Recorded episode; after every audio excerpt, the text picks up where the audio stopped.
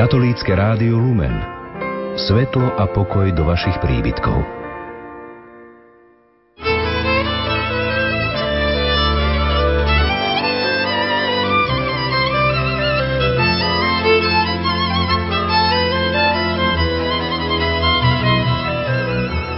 S veľkonočným pondelkom sú odpradávna späté tradície. Od rána muži a chlapci chodia po domácnostiach svojich známych a polievajú alebo šibú ženy a dievčatá ručne vyrobeným korbáčom z vrbového prútia.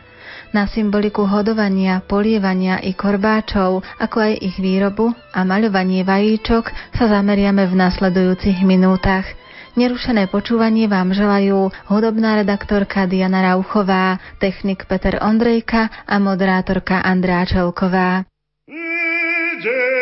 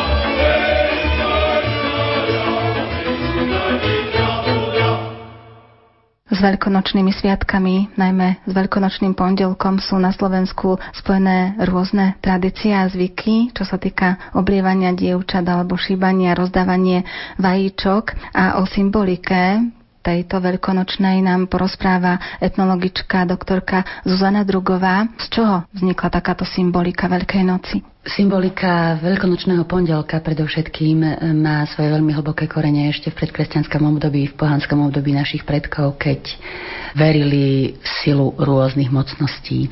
Verili aj v silu čerstvej vody a verili aj v silu prvých jarných konárikov, prvých jarných rastliniek. Tam niekde začali obdobia, keď sa snažili naši predkovia bez ďalších vedomostí pomôcť svojmu zdraviu alebo pomôcť prosperite v nasledujúcom roku práve takýmito rôznymi vierami. Ak si toto uvedomíme, je veľkou vzácnosťou, že ešte dnes naozaj sa stretávame s tým, že sa na Slovensku vo veľkonočný pondelok oblieva alebo šibe. Pretože práve Obliatie dievčaťa čerstvou vodou mala by byť zásadne studená voda. V sebe má želanie, aj keď to tak dnes nevnímame a nevyzerá, želanie, aby to dievča bolo také zdravé a také čerstvé, ako tá voda bola bystrá a čerstvá. Pri tomto oblievanie približne by sme mohli povedať sa viaže predovšetkým na oblasti severného a východného Slovenska. Podobnú symboliku má v sebe aj šibačka, to znamená, šibe sa predovšetkým na západnom a čiastočne na južnom Slovensku. No a aj ten konárik, z ktorého je vyrobený veľkonočný korbáč, aj ten má v sebe silu nového, čerstvého, práve vypučaného konárika a tá sila by sa mala dostať aj do nových dievčat, ktoré sú mladencami vyšibané. Takže naozaj veľmi vzácne a staré proky. Ak by sme mali zostať ešte pri tej vode, to je charakteristické pre to stredné a východné Slovensko, alebo severné, alebo tie také chladnejšie oblasti. A potom, keď sa dostávame k korbáčom a k šíbaniu dievčat, tak tie teplejšie oblasti Slovenska. Každý ten zvyk má v sebe aj značnú časť racionálnosti a my, ak by sme chceli napríklad na Hore Hroní v súčasnej ťažkej zime, keď ešte nám stále sneží a mrzne, nájsť čerstvo pučiaci konárik, ktorým by mládenci mali vyšíbať tú dievčinu po nohách, tak by ten konárik nenašli. Má to v sebe proste aj takéto racionálne základy. Na západnom, na južnom Slovensku už tieto konáriky majú v sebe tú silu a sú použiteľné. To isté mali odpozorované naši predkovia aj v tých dávnych obdobiach. Tieto zvyky, ako ste spomínali, sa viažu už od predkresťanského obdobia.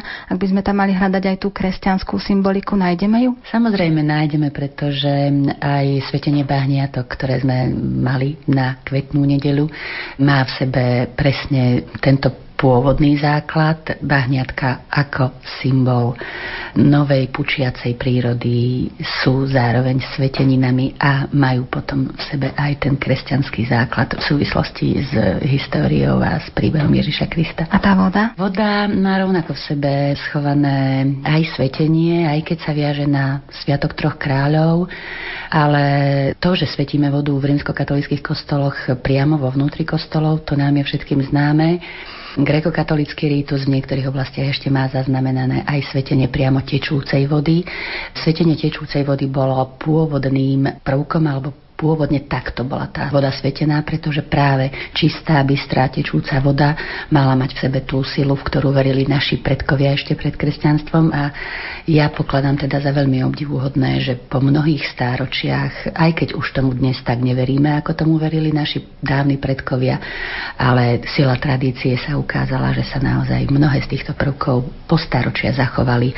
A už iba ako zvyky, ale dodržiavajú sa do posiaľ. Tí, ktorí robia korbáče, tak podľa tých symbolik sú to možno aj takí nadšenci, že začali takéto niečo vyrábať, ale v minulosti to bolo aj takým zdrojom obživy, lebo korbáče vyrábali väčšinou tí, ktorí robili aj košiky. Áno, košikárstvo je veľmi rozšíreným remeslom. Košikárstvo takisto kopírovalo, povedala by som, materiálové danosti jednotlivých prostredí, to znamená v oblastiach, kde boli prútiky k dispozícii, tam sa robili košiky z prútia, zo šúpolia, jedine tam, kde sa dopestovala kukurica, zase košiky z liesok, z páraných liesok sa robili v tých oblastiach, kde dorástli liesky. To znamená vždy, každé remeslo, nielen košikárstvo, záviselo od prírodných daností každého prostredia.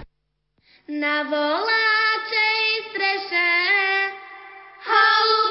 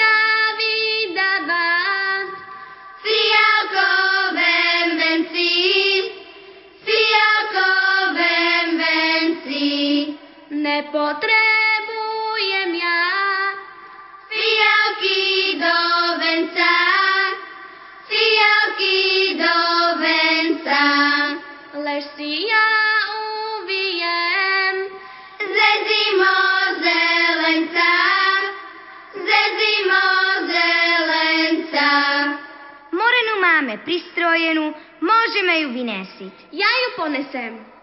Morena, morena, za koho zumrela, za koho zumrela? Za lubínske dievky, za švárne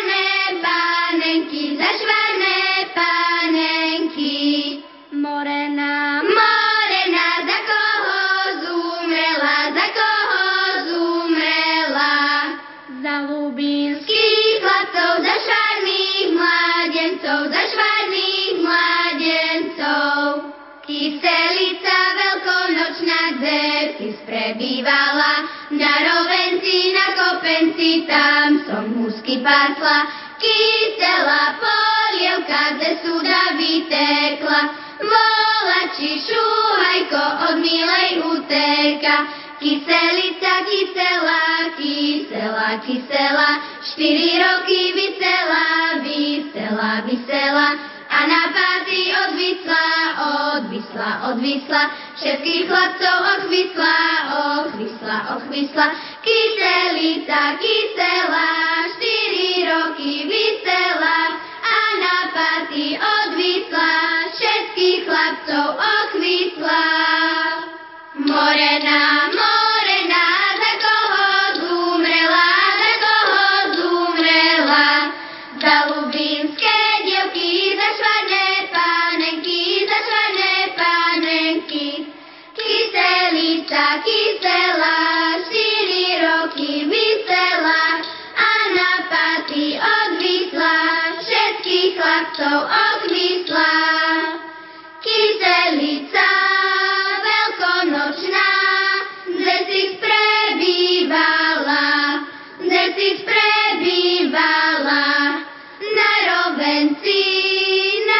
na kopenci, tam som húsky pásla, tam som húsky pásla. Kyselica, kysela, štyri roky vysela, a na paty odvisla, všetkých chlapcov odvisla. K tomu veľkonočnému pondelku patria nielen tieto zvyky, ktoré sme spomínali, ale aj rozdávanie vajíčok. Tam je symbolika aká? Tam je predovšetkým veľmi dávna história. Symbolika vajíčka ako znovu zrodenia života sa naozaj zachovala spred mnohých až tisíc ročí. Dokonca v dávnych egyptských hroboch faraónov sa nachádzali medzi darmi aj zlaté, veľmi bohato zdobené vajíčka, ktoré už v tom období znamenali dar, ktorý mal pomôcť zomrelému faraónovi, aby sa znova vrátil na svet. Takže naozaj aj v tých naj, naj, najdávnejších obdobiach to vajíčko figurovalo ako symbol znovu zrodenia života. Rovnako z celého územia Ázie sa našli zvyšky aj keramických vajíčok alebo z rôznych materiálov vajíčok, ktoré sa vkladali do hrobov významných osobností. Takže to vajíčko ako symbol znovu zrodenia má tiež veľmi, veľmi hlboké korene. No a na Slovensku sa to ukazuje predovšetkým v tých krasliciach, ale aj v tom, že to vajíčko je veľmi dôležitou súčasťou napríklad veľkonočného stola slávnostného, že vajíčko je jednou zo svetenín, ktorá sa pridáva do košíkov s jedlom, ktoré sa svetia predovšetkým tiež na severovýchodnom Slovensku, ale už aj v iných mestách na Slovensku. No a ak by sme hovorili o zdobení kraslíc, tak tie najstaršie techniky naozaj znova majú niekoľko storočí v sebe. Najstaršou technikou bola batikovaná, ktorá využívala prírodné materiály. Dnes ideme do drogerie, kúpime farby na vajíčka a zafarbíme si, ale voľa, kedy naši predkovia využívali práve čerstvo vyrastené zelené rastlinky, rôzne druhy dreva, kôry, cviklu, dokonca hrdzavý klinec, orechové lístie, orechové šupiny jak sa zachovali po zime. To všetko boli prírodné farbivá, do ktorých naši predkovia vkladali vajíčka, aby ich nejako ofarbili, okrášlili a už vtedy potrebovali okrášliť vajíčko, pretože bolo symbolom znovozrodenia a zároveň sa stávalo predmetom daru. Techniky ktorými sa teraz zdobia vajíčka, už sa rátajú na desiatky, už ich je naozaj veľké množstvo. Začalo to teda s tým batikovaním a potom postupne sa začal pridávať vosk, prípadne dierky a tak ďalej. Dierky na vajíčkach sú naozaj novotvar a v tradičnej výzdobe sa nepoužívali, pretože naozaj tá kraslica, to vajíčko bolo veľmi, veľmi krehké. K tomu batikovaniu, to pôvodné batikovanie sa robilo v podstate iba prikladaním rôznych rastlinných častí, lístočkov, kvietočkov, ak už boli. A to bol prvý spôsob batikovania, potom prišlo na rad voskovanie alebo batikovanie s využitím vosku. Dnes máme rôzne technické výdobytky, ako sa ten vosk dá na kraslicu naniesť. Voľa, kedy využívali napríklad agátový treň, ako ten, ktorým sa dal vosk naniesť na kraslicu. No a z tohto batikovania sa potom vyvinuli aj ďalšie techniky, predovšetkým niekoľkonásobné batikovanie, viac farebné batikovanie, to znamená na čisté vajíčko sa spraví základný vzor, zafarbí sa vo svetlej, najčastejšie žltej farbe. Na túto žltú farbu sa spraví ďalší vzor a dá sa napríklad do červenej, alebo proste postupne sa tieto farby dali stupňovať. Tá najčastejšia kombinácia naozaj bola žltá, červená, čierna. No a takto viacnásobne zdobené kraslice potom v záverečnej fáze, teda keď sa ten vosk stiahol, tak ostávali viac farebné kraslice, čo mi je veľmi ľúto, tento spôsob batikovania dnes, dnešní výrobcovia už veľmi zriedkavo používajú aj nemám ja v podstate vedomosť, či dnes ešte takto sa zdobí.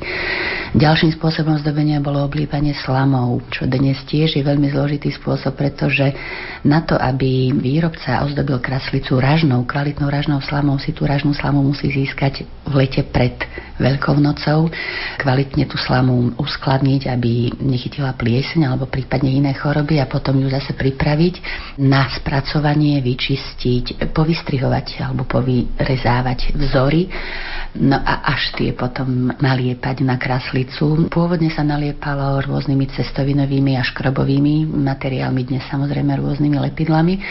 Tak či tak tá technika zdobenia slamov je veľmi náročná podľa mojich informácií jedna kraslica. Iba už toto ozdobenie môže trvať aj jeden celý deň. Záleží od hustoty vzoru a detajlov. Potom veľmi zaujímavým prvkom sú okované vajíčka, niektoré z nich sa nachádzajú v Gemerskom Malhonskom múzeu.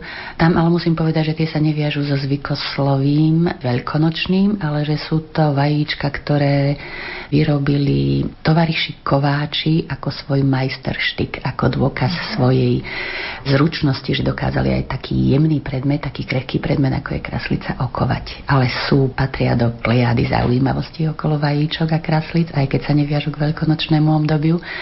No a ak sme spomínali, že teda vrtanie do kraslíc je novší spôsob zdobenia, to je v podstate veľmi pekný príklad prispôsobovania si tradície súčasným potrebám. My si musíme uvedomiť, že tie tradície vždy vychádzali z generácie na generáciu a každá generácia si prispôsobovala tradície svojim vlastným potrebám. Toto ja pokladám za absolútne prirodzený vývoj, aj keď teda tá technika nemá svoje opodstatnenie v nejakej dávnej histórii, ale do dnešného času určite patrí, pretože vychádza z pôvodnej techniky a sú to naozaj veľmi vzácne a krásne zdobené krásne kraslice. No a podobný spôsob je odrôtovanie kraslíc jemným medeným drôtikom, ktorý v podstate vychádza z drotárstva, ale nebolo veľkou tradíciou zdobenie kraslíc práve týmto spôsobom. Tiež to má novšie, mladšie korienky. A keď dievča po obliati alebo po vyšibaní odovzdalo kráslicu mládencovi, V čom bola symbolika tu? Najväčšia symbolika bola schovaná v krasliciach, ktoré boli zdobené vyškrabovaním. To je ďalšia technika, ktorú som nespomínala a ktorá dnes už tiež veľmi sa nepestuje medzi súčasnými tvorcami. To znamená, ostrým predmetom boli vyškrabávané do zafarbenej, väčšinou natmavo zafarbenej kraslice nielen vzory, rôzne rastlinné geometrické ornamenty, ale aj textík. No a v tomto prípade naozaj tá dievčina na tú kraslicu v tom textíku mohla vyjadriť svoj odkaz mládencovi. My si musíme uvedomiť, že v tom období, keď takto boli kraslice zdobené, boli veľmi striktné podmienky stanovené pre mladých ľudí, čo mohli a čo nemohli na verejnosti, akým spôsobom si mohli alebo nemohli prejavovať svoju náklonnosť. Kraslica bola jedným zo spôsobov, ktorý bol dovolený a naozaj, ak ten mládenec mal o dievčinu záujem, tak ju musel ísť obliať alebo vyšibať a ak tá dievčina ten záujem opetovala, mohla to vyjadriť na tej kraslici, ale rovnako mohla vyjadriť na kraslici aj nezáujem. Takže bol to veľmi vhodný spôsob komunikácie. S tým veľkonočným pondelkom sú späté aj také zvyky ako pohostenie alebo aj nejaký ten pohárik sa dával mládencom to bola symbolika už len takej pohostinnosti, alebo tiež to malo taký hlbší význam, že odovzdávali možno nejaké tej koláče alebo nejakú takú ďalšiu drobnosť. Veľkonočná oblievačka je jeden z pochôdzkových zvykov, ktorých bolo na slovenských dedinách zachovaných množstvo počas celého roku. Pri rôznych príležitostiach vždy ten zvyk, tá pochôdzka mala nejaký hlbší zmysel. Ak hovoríme o pochôdzke pastierov, ktorí v rôznych obdobiach vo Vianočnom aj fašengovom období záležalo od regiónu, na ktorý termín sa táto pochôdzka viazala, tak pastieri obchádzali domácnosť domácnosti, odkiaľ vyberali potom na jar stádo a odovzdávali gazdinej prútik a tým prútikom mali byť tie zvieratka prvýkrát na pašu vyhnané. Takže toto je iný spôsob pochôdzky. Chcela som tým povedať, aj veľkonočná pochôdzka má svoj zmysel. Tí mládenci naozaj prichádzali s tým, aby tomu dievčaťu zaželali veľa zdravia do nasledujúceho roku. Ak dievčinu nenavštívili mládenci, bolo to niečo podobné, ako keď dievčine nepostavili máju, v podstate ako keby bola vypudená z dedinského kolektívu, z mládežnického kolektívu, takže to bol tiež veľmi dôležitý význam. No a z toho všetkého vyplýva tá povinnosť alebo tá nutnosť pohostiť každého, kto prišiel do domácnosti počas ktorejkoľvek pochôdzky. No počas veľkonočnej oblievačky samozrejme to pohostenie sa orientovalo predovšetkým na veľkonočnú stravu, to znamená na obsah veľkonočného košíka sveteného, alebo teda boli to predovšetkým tie časti ľudovej stravy, ktoré boli deň predtým. Počas veľkonočnej nedele na slávnostnom stole. A ak už hovoríme o obsahu košíka, tak na tom severovýchodnom Slovensku naozaj doposiaľ sa do sveteného košíka dáva paska, čo je názov pre koláč veľkonočný, biely kysnutý koláč, ale je to zároveň prenesený názov na celý obsah toho košíka a tento názov vychádza zo starožidovského pomenovania veľkonočných sviatkov Pascha. Potom sú tam samozrejme údeniny, ktoré súvisia s tým, že brav bol voľa kedy tiež, ak hľadáme symboliku alebo veľmi staré korene, v predkresťanskom období, v dávnom predkresťanskom období bol obetným zvieraťom Slovanov. No a samozrejme sú tam tie vajíčka, ktoré sme spomínali. A na východnom Slovensku sú rôzne formy sírca. A k tomu som sa chcela dostať. Sirec, sirek, žltá hrudka je posledné naozaj obradné, zachované obradné jedlo na Slovensku, pretože je to jedlo, ktoré východniar neuvarí inokedy naozaj iba na Veľkú noc a zároveň na Veľkú noc na tom stole nesmie chýbať to je ešte dôkaz toho, že je to obradné jedlo. Ako náhle by sme toto jedlo začali variť kedykoľvek v roku, už by nebolo obradné, už by sa stalo len tradičným alebo zvykovným.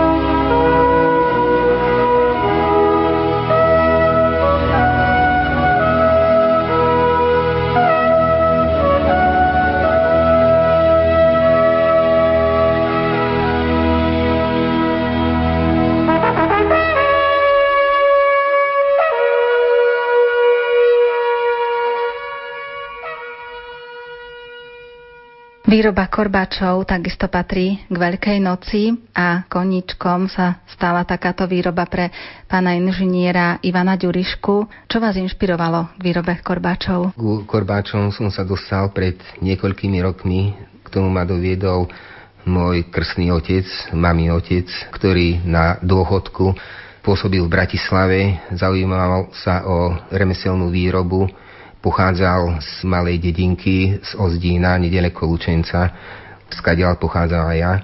A tá práca ručná ho veľmi bavila, takže sa postupne dostal v Bratislave k istým ľuďom, ktorí sa s takýmito vecami zaoberali a tí ho naučili základnú výrobu korbáča z desiatich prútov. Raz na Veľkú noc, keď prišiel k nám, ma poprosil, či by som mu nepomohol zohnať kvalitné tenké prútiky na výrobu a ja som mu niečo pomohol, našli sme a vtedy ma naučil aj ten základný fortiel výroby korbáčov. Nájsť vhodné prútiky je jednoduché, alebo si to vyžaduje tiež určitý čas aj poznanie jednotlivých vrb? Samozrejme, že nie je to také jednoduché. Tých vrb okolo vodných tokov je veľmi veľa, ale nie každá je vhodná na výrobu takého korbáča. Najvhodnejší sú dva druhy, alebo prvé zo začiatku, čo som mal informácie, to bola orba košíkárska, ktorých je niekoľko druhov, sú to väčšinou prevažne krovité rastliny, ktoré musí naozaj dobre hľadať, kým sa podarí nájsť taký druh, ktorý sa neláme, ale sa pekne ohýba. Takže som sa snažil, aj sa darilo, čiastočne sa aj darilo, aj nedarilo boli chvíle, keď sa mi v tretine alebo v polovice práce dolámal prúd a už som vlastne to polovične rozrobené dielo mohol zahodiť.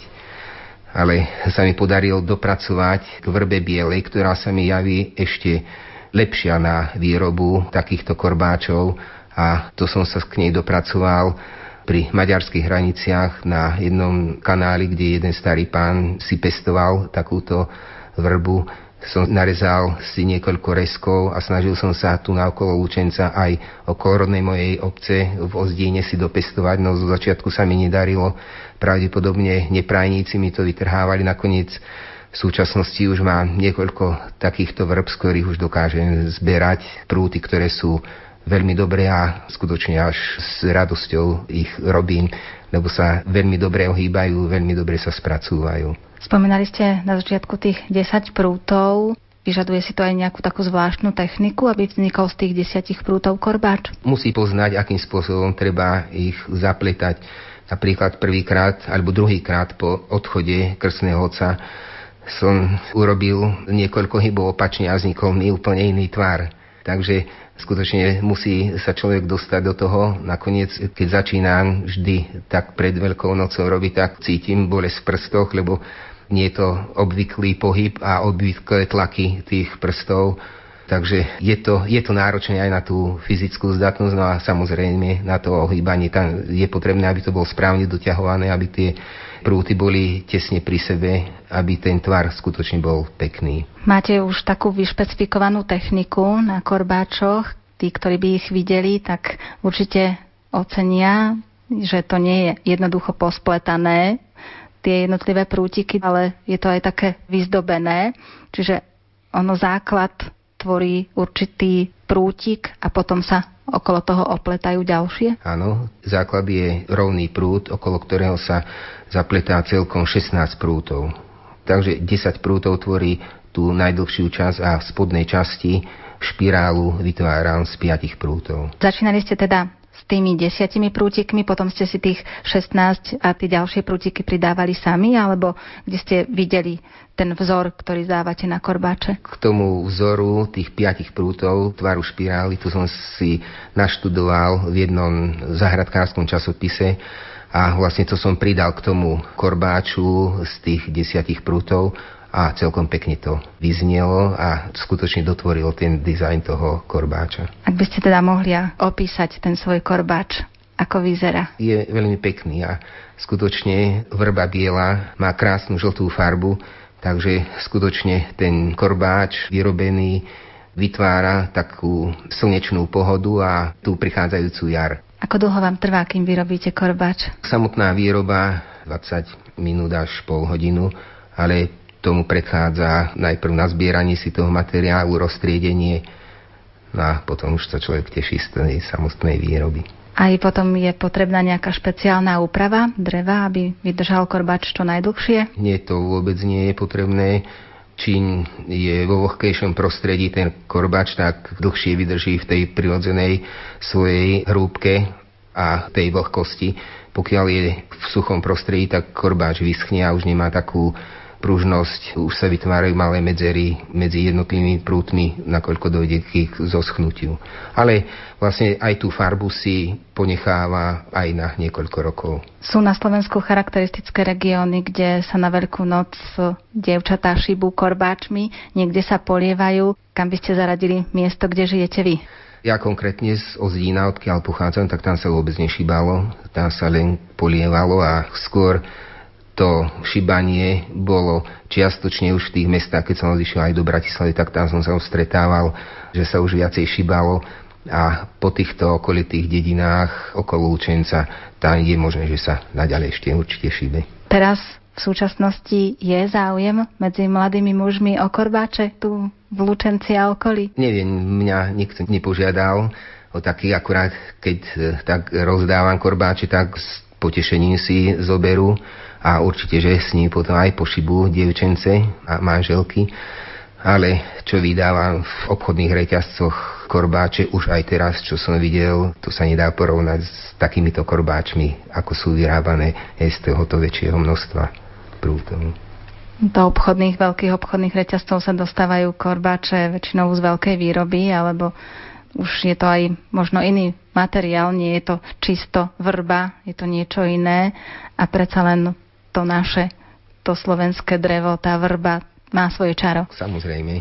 Kým ju ja strihám na výrobu tých korbáčov, tak ešte úplne v kľude, ale postupne potom zakvitne, krásne sa sfarbí samotnými tými maňuškami a následne potom sa zalistí a uzavrie vlastne celé to prostredie okolo toho vodného toku. Vy keď si vyrobíte takýto korbáč, tak aj pošibete manželku? Nie, nie, u nás to nebol zvyk, tak ani nie. To skôr len pooblievam. Takže robíte to skôr pre svoju záľubu alebo pre svojich známych, alebo kde sa môžeme dostať k vašim korbáčom ešte? Robím to pre svoju záľubu a už na blízkom okolí sú ľudia, ktorí očakávajú, že im pred Veľkonocom odovzdávajú, oni mohli potom počíbať svojich blízkych ženského rodu.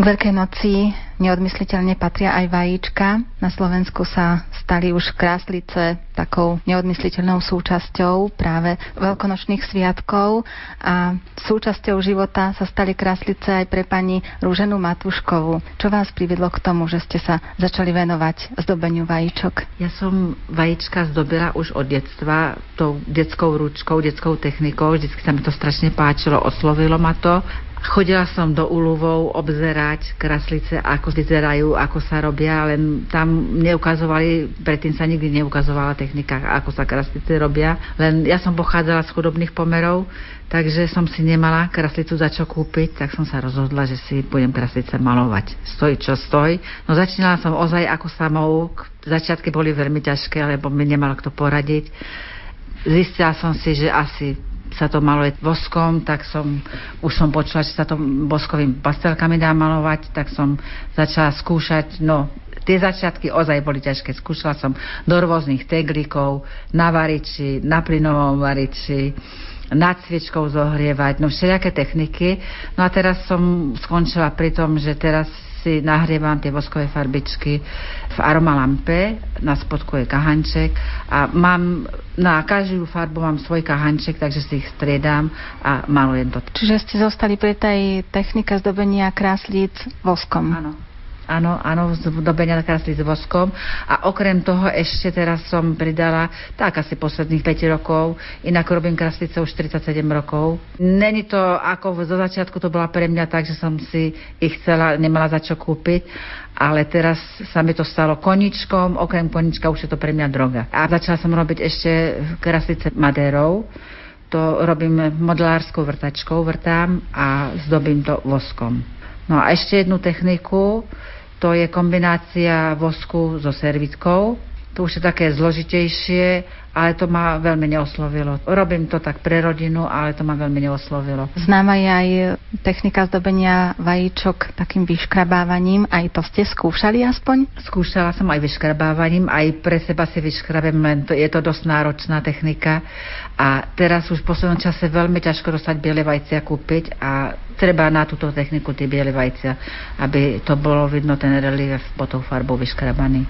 Väčšina umelcov alebo remeselníkov, ktorí sa venujú určitým prácam, si to svoje tajomstvo chránia. Vy sa podelíte o to, ako zdobíte vajíčka? Prezradíte to aj našim poslucháčom? Samozrejme, že prezradím nielen, že poslucháčom, ale ja zvlášť pred Veľkou nocou sa u nás vystrieda u nás doma kopec ľudí, väčšinou ženy teda, čo by to chceli sa naučiť robiť. Takže aj minulý týždeň dokonca jedna pani ma veľmi prekvapila, ktorá hneď ako začala, jej to veľmi pekne išlo, takže som bola zaskočená. Má prísť za mnou znova, že teda sa podelíme ešte o farbe a tak, že aj som jej pomohla s farbami, aj som sa s ňou podelila, kým si niečo kúpi. Ešte som asi nevravela, robím to špendlíkovou hlavičkou nastoknutou v ceruske teraz špendlíkom nastoknutým v ceruske. No a ešte chodia ku mne deti, vnúčence teda to robia, vnúčky to robia už veľmi pekne a chodia ku mne deti, chodím do školy ku deťom, ukazujem im, ako sa to robí. Zvyknem chodiť aj do knižnice. Ak by sme si teda chceli ozdobiť takúto kráslicu, tak potrebujeme k tomu samozrejme vajíčko, potrebujeme vosk, naznačili ste už ten špendlík a čo ešte? No vajíčko treba vyfúknuť v prvom rade treba ho vyfúknuť, e, takým tenkým nožičkom z jednej z druhej strany vyďobkať. Ja to robím vrtačkou, modlárskou, ktorou robím maderové vajíčka urobiť sa pekná dierka a ja to mám vyfúknuté raz, dva teda. Potom ho vypláchnem znútra, aby bolo čisté, keď ho odložím, aby ostalo čisté. No a potom už sa, keď sa chystám tie vajíčka teda ozaj tak si ich zoberem, namočím ich do roztoku sava s vodou nahám ich vymočiť, troška vydezinfikovať, potom ich riadne vyčistím zasa čistou vodou a keď uschnú, tak ich zdobím tým, že ten špendlík namáčam do vosku, na tej ceruske napichnuté a nanášam vzory na vajíčka. Vzory si vymýšľam sama, takže za každým už vždy som si myslela, že už na nič nové neprídem, ale vždy niečo nové ešte nájdem. A čo potom s tými otvormi, ktoré zostanú na kráslici, teda na vajíčku ešte, kým nie je z neho kráslica? Ja otvory neupchávam, ja rovno natiahnem si stúžku, je to krajšie s tou stúžkou. Keď je už vajíčko ozdobené voskom a ornamentmi, tak ich potom ešte aj nejako dozdobujete nejakými ďalšími farbami, že nie sú len prírodne hnedé, ale napríklad modré, zelené, červené alebo aj inej farby? Nakoľko teda nebolo dostať biele vajíčka, tak som začala používať akrylové farby, ktorými tie vajíčka striekám.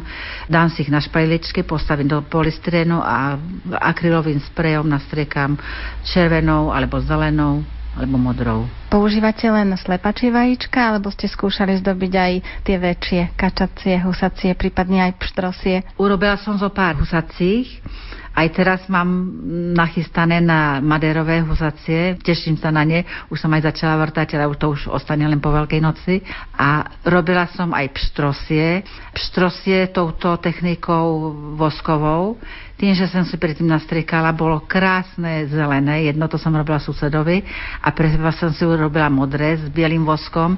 A na to jedno vajce som to rátala, som si rátala, na to modrobiele som dala 2800 ťahov a na to zelené bolo 3300.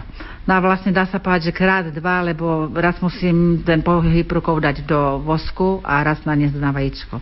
No a jedno to vajce pštrosie mi trvá asi 8 hodín, kým ho vyzdobím. Ešte pre porovnanie to slepačie trvá ako dlho zdobenie? Slepačie zdobenie tak zhruba tých 20 minút.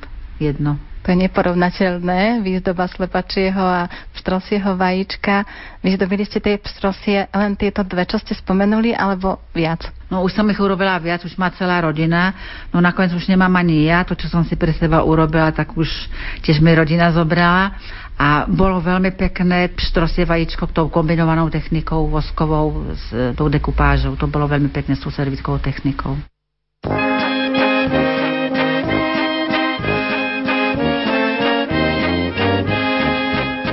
Prošel jsem cizí krávě a mnoho předlouhých cest.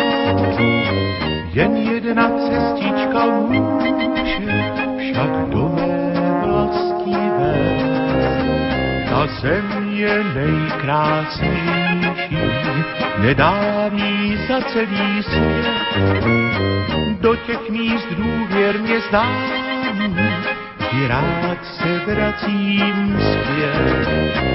Co skrývá krát, ta nejhezčí má moje jižní Čechy, moje česká vlast, moje jižní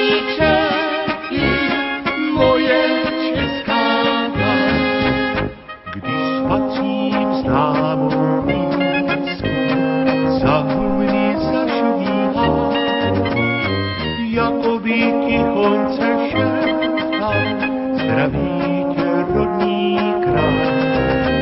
Pokud se slza třpítí, vzpomínám na mládí Maminka drahá mě vítá, šťasten jsem doma zas. Co skrývá krás, ta nejhezčí má moje jižní Čechy, moje česká vlast, moje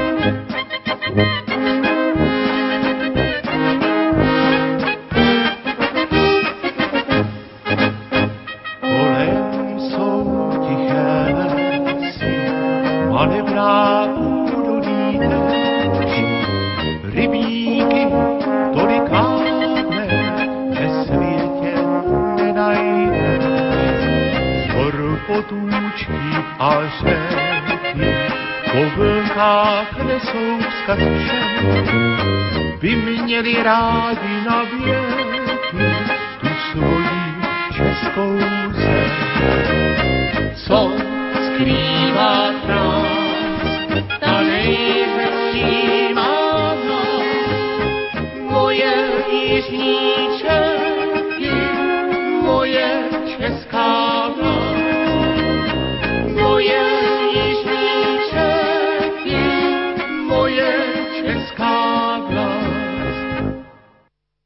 sa vám, že prídu za vami aj ženy nielen s tým, že sa chcú naučiť, ale že aj od vás chcú tie jednotlivé kráslice? Áno, bežne, bežne, predtým som to nerobila a teraz bežne je záujem o kraslice. Chodia tak kamarátky, samozrejme, že chodia tak.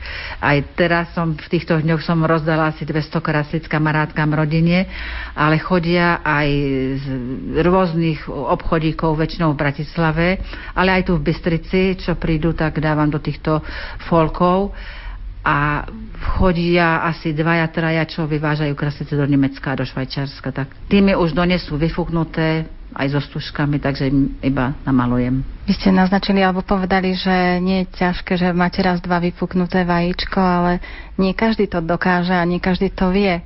Aj sa vám stalo, že ste rozbili niekoľko vajíčok? Pri fúkaní sa mi nestane, že by som ho rozbila, ale tak stane sa mi niekedy, keď ho namalujem, že mi vypadne z ruky, alebo keď tie, čo sa robia madérové, tak tie sa stane, že prasknú. Ani ich veľmi moc rada nerobím práve preto to ale je aj taká technika, nerobím ju na vyfukovanie vajec, čo som počula, že normálne pumpou na bicykel, že sa dá nastrknúť a tým vzduchom práve, čo sa tam vtlačí, tak to vajíčko vyjde von, ale mne sa to nezdá veľmi hygienické, neviem. Vajíčka robíte už vyše 37 rokov a ste ich spočítali, že za ten čas, koľko ste ich dokázali ozdobiť? Predtým som ich nikdy nepočítala. Určite to veľa tisíc by som povedala za tých 37 rokov a v Lani som zo zaujímavosti, teda, lebo sa ma na to každý pýta, koľko asi, tak v Lani zo zaujímavosti som ich asi 2000 namalovala. Zdobíte vajíčka len pred Veľkou nocou, alebo sa tomuto venujete počas celého roka? Práve preto, že mi to je koničkom a tak to robím celý rok. Vlastne keď mám voľné chvíľky, že neviem čo s rukami, neviem pozerať televízor bez toho, že by som niečo takéto robila, takže malujem vajíčka celý rok. Pomáhajú vám aj vaši príbuzní, vaša rodina? Moja rodina, oni iba fúkajú vajíčka. Keď tam nie som, tak majú tendenciu ich rozbiť, lenže ja to zbadám, že jedno vajíčko treba skýba medzi plnými, alebo nájdem v koši, takže už si dávajú pozor, takže radšej vyfúknú a fúka mi celá široká rodina, proste celé príbuzenstvo dá sa povedať tým, že oni vedia, že ich potom obdarujem, takže fúkajú. Ženy väčšinou rozdávajú kráslice svojim nápadníkom alebo svojim šibačom. Aj vy ste rozdávali práve tie vaše vajíčka? Pravda, že kúpači len kvôli tomu chodia ku mne. Nie, že teda len kvôli tomu, ale rátajú s tým, že dostanú a vždy si už vopred ma upozornia, že chcú tie madérové, tak už musím chystať madérové pre nich. Tak už majú dobre vyhliadnutú tú techniku, ktorá sa im viacej páči. A tie vajíčka Povedali ste, že sú pre vás drogou. Vedeli by ste si predstaviť teraz už život bez toho, že by ste kráslice nerobili? To určite vôbec nie. To, to určite nie, lebo koľkokrát som rozmýšľala, že keby som proste nemohla, že človek môže sa stať, že dostane človek takú chorobu, že ochrne na ruky, tak to, to už si vôbec neviem predstaviť, čo by som robila. Lebo ja, keď nerobím kráslice, robím ešte aj obrázky, enkapstikov, no to je už ale zasa iná tematika. Proste ja musím stále niečo robiť, takže si to neviem predstaviť, že by som tie vajíčka nerobila robila. Čo by ste odkázali ostatným ženám práve na tie sviatky Veľkej noci? Tá kraslica je symbolom tiež Veľkej noci. Je takým symbolom aj života, keď si zoberieme do úvahy, že z vajíčka je potom kuriatko a tak ďalej nasleduje život a sú aj symbolom jary. Áno, určite, určite sú to, ja hovorím takisto ako aj Vianoce, že aj Veľká noc sú sviatkami pokoje, že to není o komercii a nakoniec každá jedna žena, čo je troška šikovná, by si mohla nazdobiť, veď nemusí to vedieť tak isto ako aj ja, môže aj inou technikou, napríklad aj tá servitková technika, to je veľmi jednoduché zvládnuť to aj deti. Vajíčka sa dajú zdobiť aj vlnou alebo bavlnkami, aj všelijakými inými spôsobmi. Určite, určite. No, ja sa ináč chystám ešte na zdobenie slamov.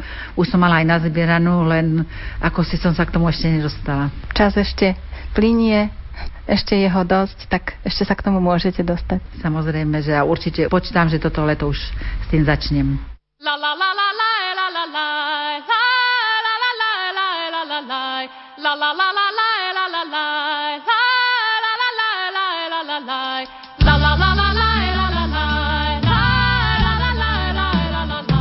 Milí poslucháči, v predchádzajúcich minútach sme vám priblížili symboliku veľkonočného pondelka. Aj vďaka šikovným remeselníkom môžeme ešte aj dnes vidieť ručne vyrobený korbáč a potešiť sa maľovanými vajíčkami. Deň plný radosti, úsmevu a rodinej pohody vám želajú hudobná redaktorka Diana Rauchová, technik Peter Ondrejka a moderátorka Andrea Čolková.